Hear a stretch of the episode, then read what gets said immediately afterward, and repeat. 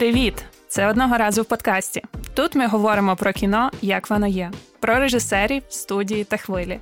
Буде трохи мату, трохи дискусій та трохи алкоголю.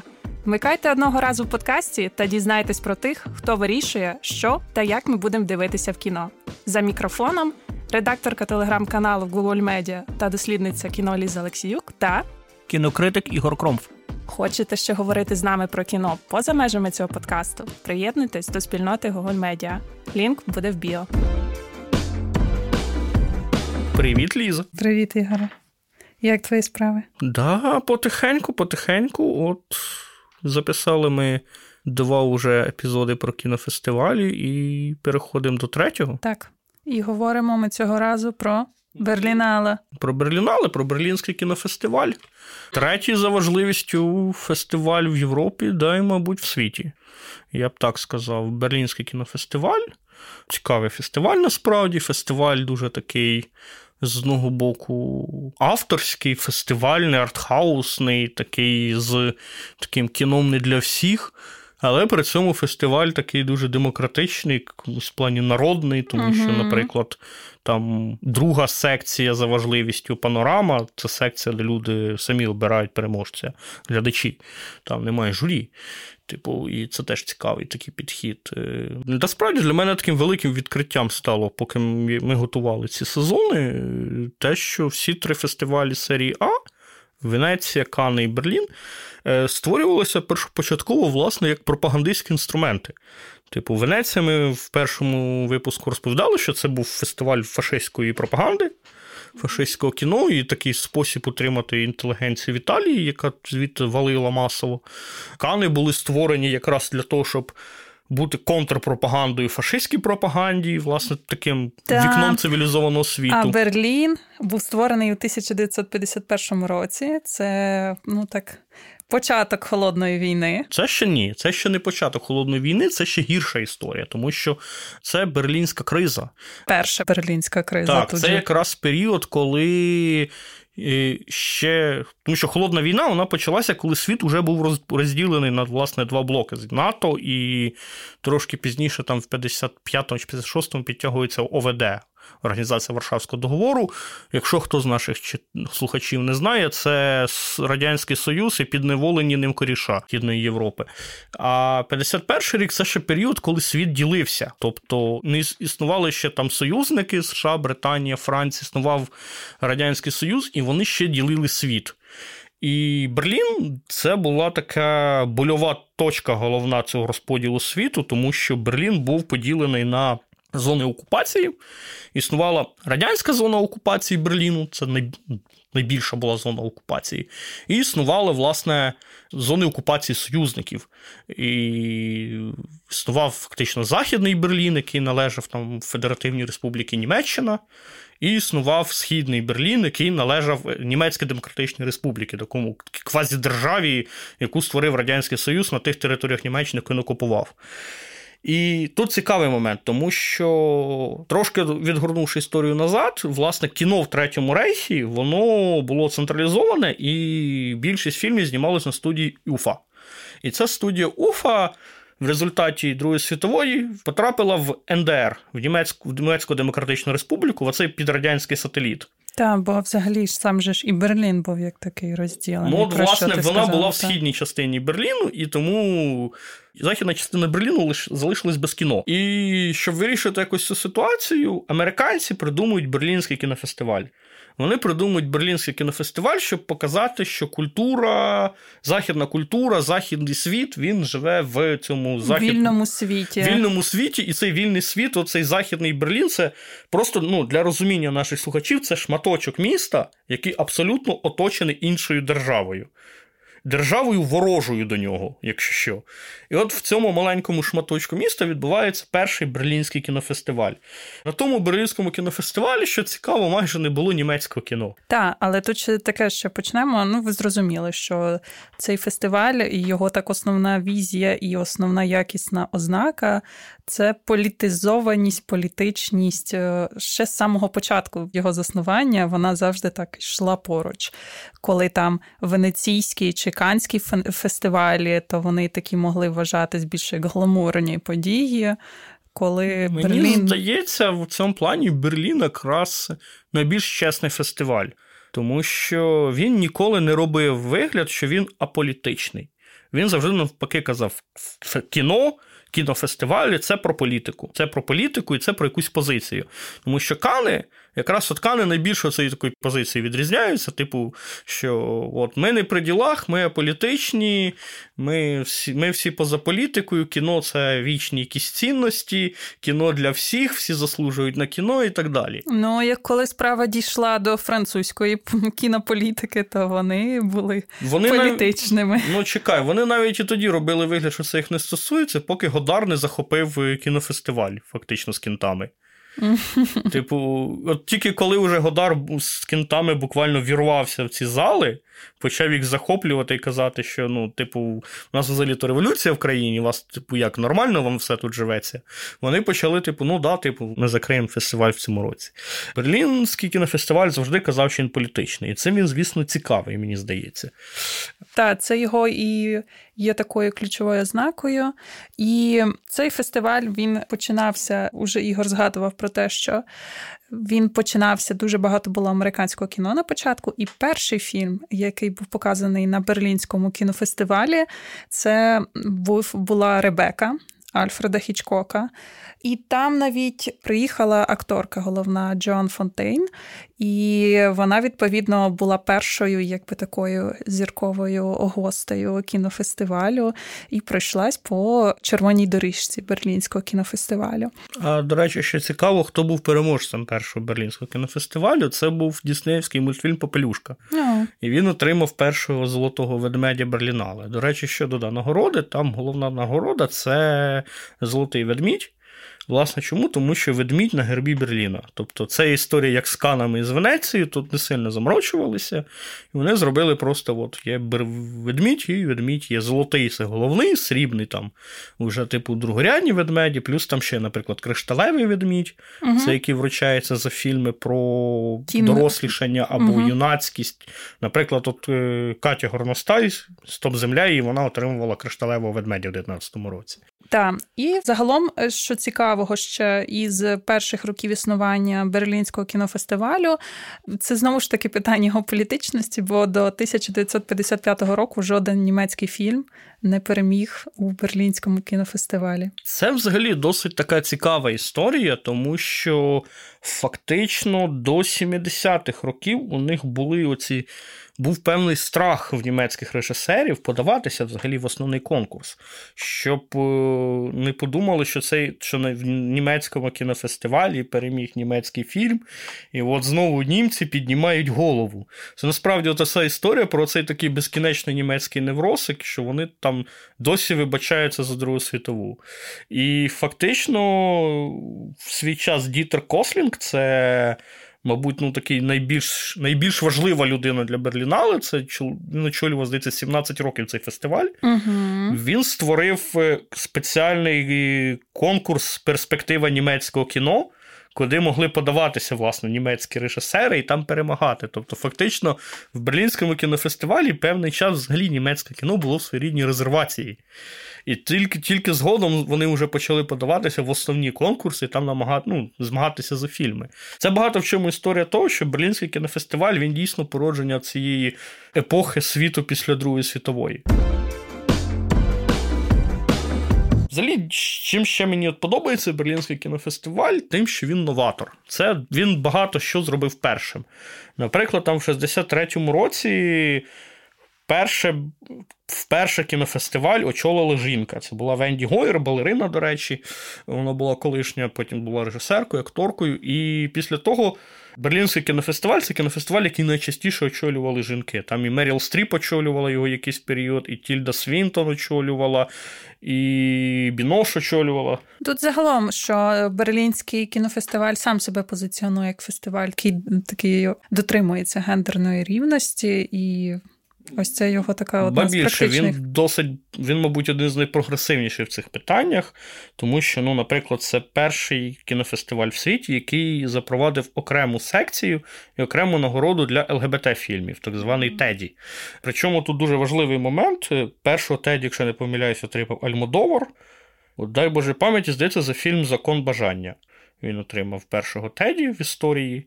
Але тут цікаво з Теді, тому що мало того, що ну, вони дали тренд на оці нагороди за ЛГБТ-фільми. Тобто в Канах почала вручатися Квір Пальма. Навіть уже в Україні молодість там у них був Sunny Bunny, який в результаті виріс в окремий фестиваль. Але, Але є... Сані Bunny, наче на початку 2000-х з'явився. Ну, тим не менше, моїй пам'яті. Наскільки я знаю, це була історія якраз співпраці з Берлінським кінофестивалем. Угу.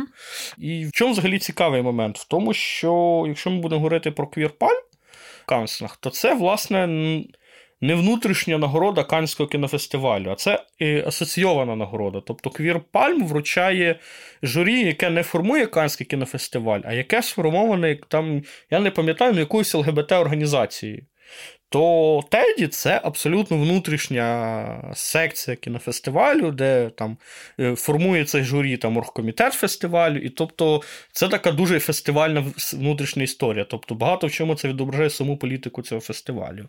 І інше, що важливо, і насправді було досить таке прогресивне, теж в контексті от якихось гендерних змін, гендерного прогресу. В...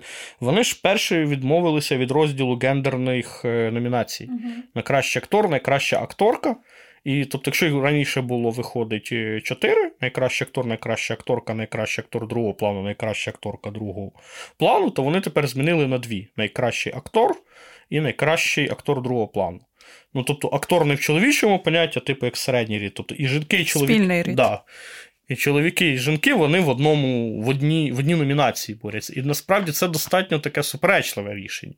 Тому що я, наприклад, читав навіть феміністичні організації Німеччини, вони не дуже підтримують цю ідею. Тому що з одного боку, ніби як це, типу, стирає там межі чоловік-жінка, а з іншого боку. Є практика кіновиробництва, де чоловіків акторів більше, ніж чоловік, ніж акторок жінок. І відповідно в чоловіків є шансів більше отримувати нагороду. І це означає, що жінки можуть отримувати менше.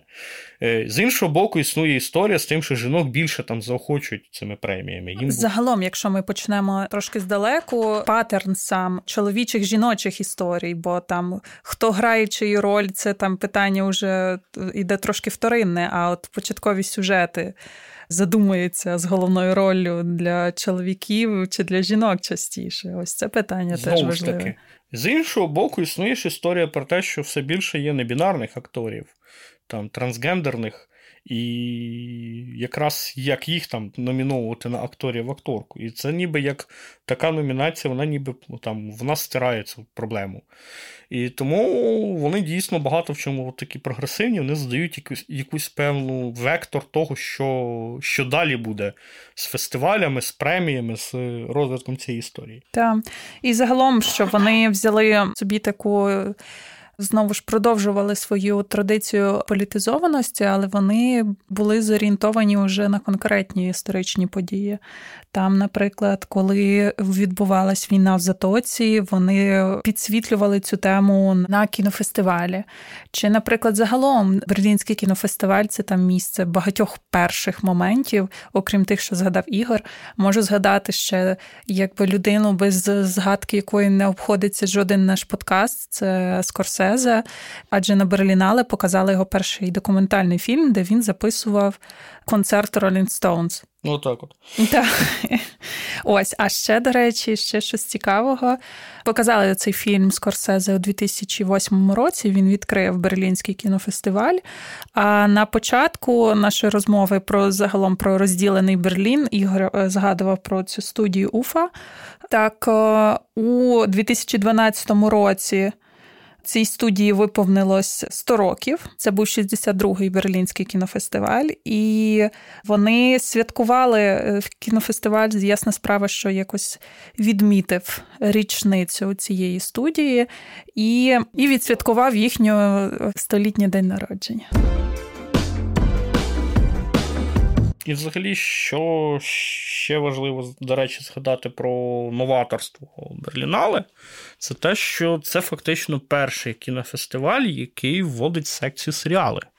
Ще у 2015 році вони вводять окрему секцію серіали, причому там буквально часто показують цілі сезони, тобто там по 8 по 9 серій, тобто люди всі дивляться повністю. До речі, цікаво, як вони це роблять, типу такий досвід на фестивалі. І це от теж історія про те, що вони ще в 15-му році поставили на серіали як майбутнє розвитку там кіномистецтва.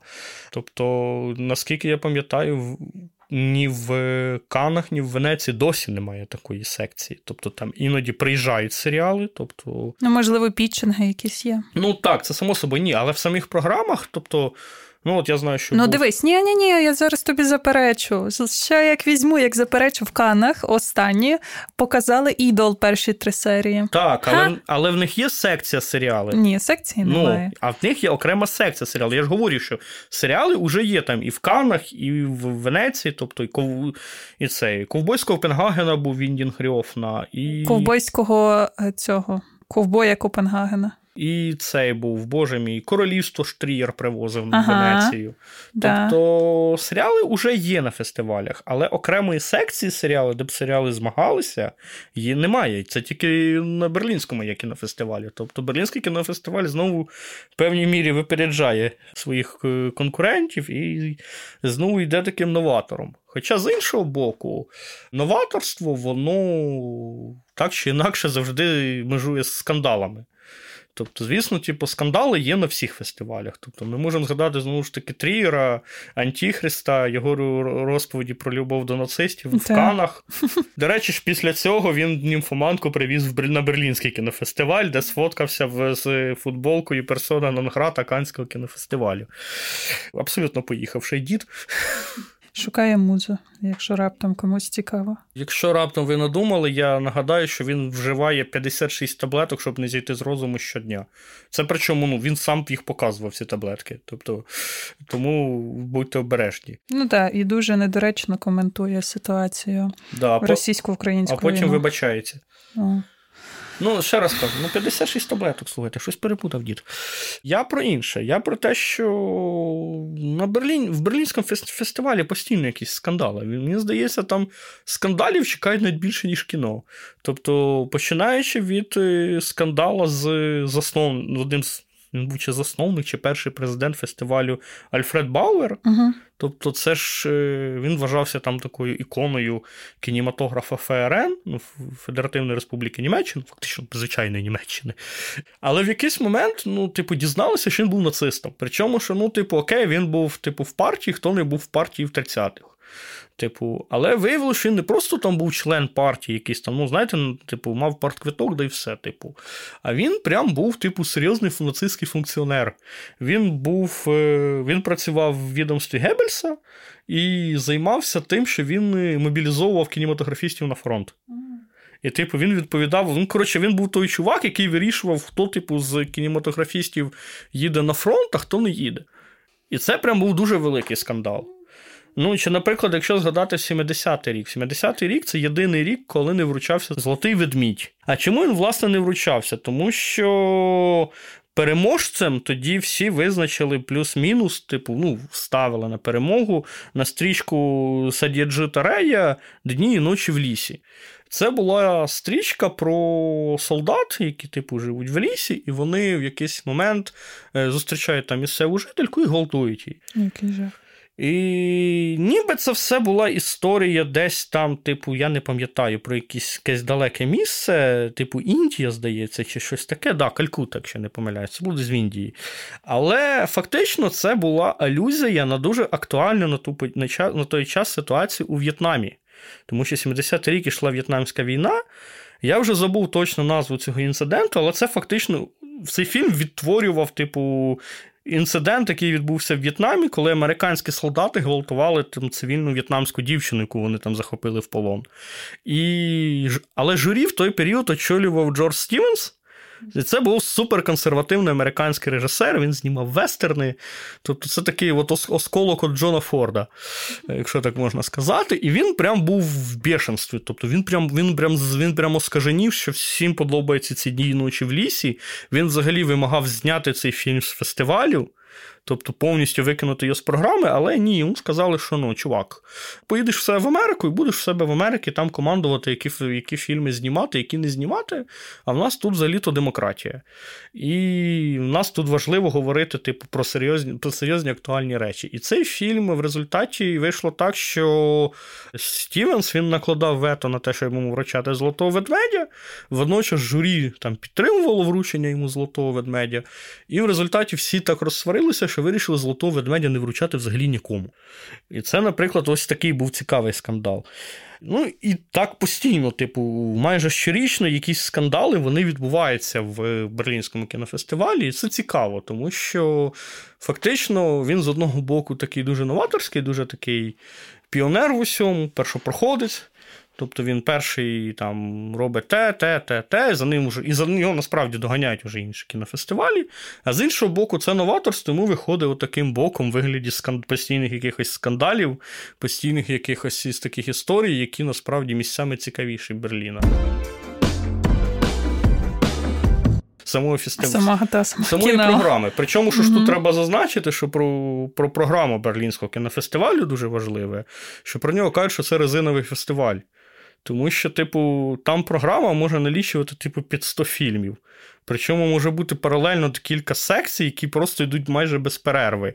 І люди просто ну, вони не встигають елементарно там, не знаю, по пісі сходити, типу, подивитися всі ці фільми. Бач, Миколайчук Оупен саме цього прагне. Власне, так, так. От історія з Миколайчук Оупен в цьому плані вона теж така є. Типу, я в цьому році був на Миколайчук Оупен, і ну, тебе реально іноді не вистачало часу вийти, просто вийти перекурити. Типу, не, там, я не кажу. Та кажи вже прямо, що ти ці ефемізми, попісяти не встигав. Та ні, ну попі... попіся... слухай, попісяти це займає довше часу, ніж перекурити. А, ну окей. Типу, в тебе не бувало, не бувало часу просто вийти перекурити, буквально зробити кілька затяжок, типу, і зайти. Ну, тому що от все, вже інше, і погнали. Угу. От е, це теж от історія про Берлінський кінофестиваль, але е, трошки так, повертаючись назад, власне, от е, можна сказати, що такими дві такі визначальні риси Берліна це його новаторство, прогрес, прогресивність і його така скандальність. Та, і тут так зверху вже я так насиплю трошки гламуру. Коли починався Берлінський кінофестиваль, то він був улітку. Він був у червні, перший берлінський кінофестиваль, але згодом з роками його вирішили перенести на зиму. І ну ось насправді, ну от мені, до речі, якраз така берлінськість найбільша це коли зима, коли все сіре, холодне. І просто маленький прикол в тому, що ось там ж теж є ця червона доріжка, Коселік, прізвище забула, відомий. І саме ось цей Кослік, е, відомий директор на прізвище е, на ім'я Дітер Кослік. Він дуже займався тим, щоб принести Голівуд е, на цей кінофестиваль. То це можна сказати найхолодніша червона доріжка у фестивальному сезоні. Ну зато є де вигуляти свої штучні хутра. Ну думаєш, там хтось вигуляє штучні хутра, там ну, всі в таких оцих ну, шовкових сукенках. Ну, що так вони ж зверху ці накидки роблять штучно хутра. Ну раніше можна було горностая, зараз не можна. Але, до речі, про Косвінка він, до речі, цікавий був дядько. Він придумав таку штуку на Берлінському кінофестивалі, як е, кулінарне кіно. Yeah. Кулінарне кіно Косвінка це власна історія, коли кіно показується в ресторані, uh-huh. людям накриваються сети де вони, типу, їдять якусь там якісь яства, якусь дорогу їжу, і поки вони кушають, вони дивляться кіно. Ну так, а, мій вечір, звичайно, описав. І це була суперпопулярна насправді там атракція на Берлінале, поки Кослінг був президентом. Після Кослінг пішов. Цю штуку зразу прикрили. От. Чому? Тому що сказали, що, типу, ну, типу, блін, ми, типу, артхаусне кіно тут показуємо. Ми показуємо якесь кіно, не знаю, там про про те, як дітей в Сирії травлять хімічним газом, а тут люди сидять і їдять лосося. Якось, типу, не камільфо. Ну. Але мені ще подобається один момент в Берлінському кінофестивалі. І от насправді от мені б хотілося, щоб е, в українській кінофестивалі, чи там КТК, чи молодість, е, от вони щоб прийняли цю фішку. Це так званий Берлінале Голскіс. Тобто, що це таке? Е, існує, ну, Берлінале відбувається в одному місці, uh-huh. в стаціонарному кінотеатрі. Але в самому Берліні є поняття кіс. Це, типу, не райони. Ну, от є Берлін поділений там певні адміністративні одиниці, райони. І... Але є поняття кіз, це, типу, поняття життєвого простору. Умовно кажучи, от я, наприклад, живу в Солом'янському районі. Але Слом'янський район це, типу, ніхуя собі простору. Типу, це прямо майже до кінця Києва. Але от Кіс це от місце, де я тусую. Там, між, Обійстя. Між Шулявкою і Капоїва, то цей простір, де я угу. тусуюсь. І оце називається Кіз. І тобто вони виділяють таких, типу, кожен рік нових вісім кіз, місць, де, типу, найбільше тусується людей в Берліні, і в цих восьми кінотеатрах організовують додаткові покази того, що відбувається в центральному, щоб люди не їхали через півміста. Mm. І це дуже класна штука, тому що, по суті, фестиваль стає загальноміським, він стає значно доступнішим, тому що, типу, люди, які там. Не могли купити квиток в центральній, там, чи вони взагалі не виїжджають там з свого району, бо вони живуть у якомусь типу, берлінському аналогу Софіївської борщаговки і рідко взагалі з неї виїжджають. Такі замкнуті в своїх ЖК, загубили ключі не можуть вийти. І таке може бути. Мені просто іноді здається, що люди, які живуть в ЖК, цим взагалі поїбать на те, що відбувається поза ЖК. Тому що це така авто, така автономна штука, типу, що їм взагалі там, ну. Там можна жити і не виходити нікуди просто. І, власне, в оцих кінотеатрах, типу, відбуваються додаткові покази. І це не просто покази, що ми от вам кіно показали і все. А туди приїжджають режисери з цього центрального, угу. там кінокритики, там відбувається теж обговорення. Фактично, це таких ще вісім додаткових майданчиків, які частково дублюють основну програму. І це прям дуже крута історія, як на мене. Як мені здається, типу, було б круто, якби наші кінофестивалі трохи це запозичували. Плюсую ще тут, якщо вже згадати інші великі кінофестивалі, то в Канах є насправді схожа тема, що там, коли відбувається фестиваль, о 9 вечора на пляжі показують фільми, програми. Так, але це трошки інша історія. Це історія про позаконкурсну програму. Тобто угу. на пляжах показують, як правило, позаконкурсні фільми, і це, як правило, блокбастери. Тобто, як правило, там от Форсаж там показували якийсь рік. Е, Індіану Джонса в цьому році показували. Тобто, як правило, це це фільми, які недостатньо авторські для секцій, угу. але при цьому які канам цікаво залучати, бо, типу, на них прийдуть люденьки. Ну, от, Тому що ну, на форсаж прийде більше людей, ніж на Спара Ное, навіть на канах. І Я не розумію людей, які ходять на форсаж, але це тема окремого подкасту. Е, от. І тому так, у них є пляжні покази, але ці пляжні покази це от скоріше про таку типу рекламу. А от ця програма про Кіс це, власне, от про, про про розширення простору свого фестивалю. Та й наостанок е, загалом місто і фестиваль вони так дуже добре взаємодіють. І на річницю 60-го берлінського кінофестивалю у Берліні відкрили першу алею зірок, де були 40 німецькомовних.